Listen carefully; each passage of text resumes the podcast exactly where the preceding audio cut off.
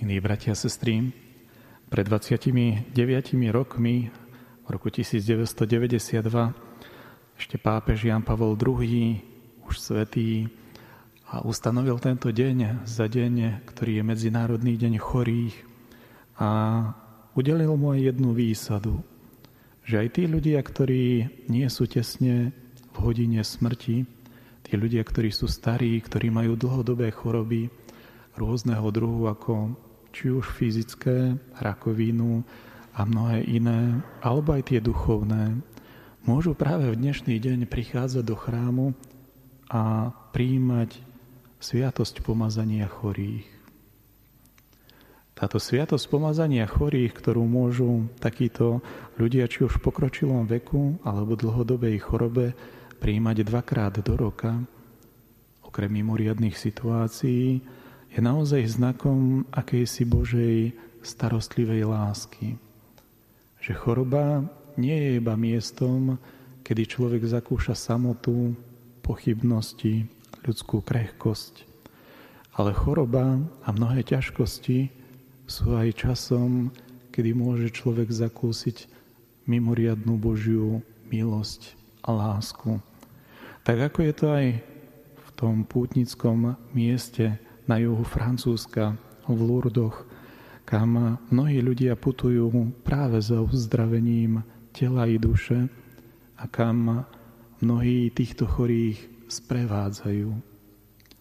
Táto spolupatričnosť v chorobe je niečo, čo môžeme počuť aj z dnešného evanielia. V evanieliu nikde nečítame, že by Ježiš za svojho života urobil nejakého nežida svojim učeníkom. Ale čítame na viacerých miestach, že Ježiš sám išiel do pohanských krajov, do Geraského kraja, do a Týru a Sidonu, čo sme dnes počuli, a sám pochádzal z Galilei, čo bola pre Jeruzalemčanov Galilea pohanov. Je zaujímavé, ako Ježiš, ktorý si z nežidov, nečítame v evanieliách, neurobil ani jedného učeníka, predsa ide do týchto krajov a vyháňa zlých duchov a dokonca kryje si mŕtvych. Je zaujímavé, ako tá Božia starostlivá láska nachádza práve svoju svoje miesto stretnutia a veľkú vieru, kde dokáže robiť zázraky, práve možno aj v týchto miestach, ktoré sú od Boha na prvý pohľad veľmi vzdialené. Tak ako by sme málo čakali najväčšiu Božiu slávu na kríži a potrebujeme vieru, aby sme na kríži videli osláveného Krista, tak môžeme veľmi málo vidieť niečoho hlbokého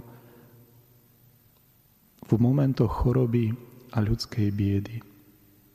Aj tam potrebujeme silnú vieru, aj tam potrebujeme dôveru a nádej, ktorá je praveňom toho, aby sme neprestali jeden voči druhému prejavovať lásku, pomoc, odhodlanie a blízkosť.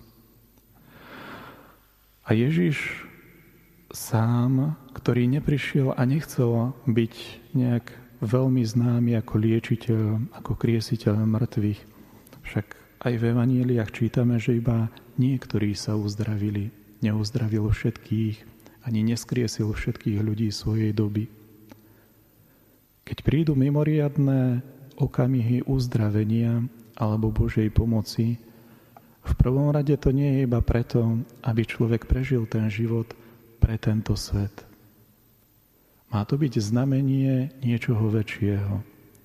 Pozvania k tomu, že aj my sami, či už chorí alebo zdraví, sme pozvaní hľadať Božie milosrdenstvo a Božiu nádej, ktorá presahuje tento svet. Ktorá síce v tomto svete dokáže načerpať, ale má nádej a dôveru pre niečo, čo nás samých presahuje a tak privádza k tajomstvu. Tajomstvu tej dobrotivej a starostlivej lásky Božej Matky, Márie, ktorú si dnes pripomíname, ale aj to tajomstvo Ježiša Krista, z ktorého nič neodoberá ani kríž, ani choroba, ani smrť.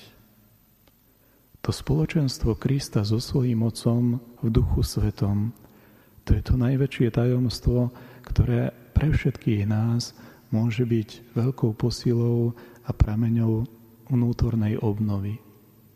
Poprosme Boha aj v dnešný deň, keď myslíme tak mimoriadne na všetkých chorých, aby sa Jeho milosť a Jeho milosrdenstvo prejavila vo všetkých ľuďoch, ale zvlášť tých, ktorí ju najviac potrebujú. Amen.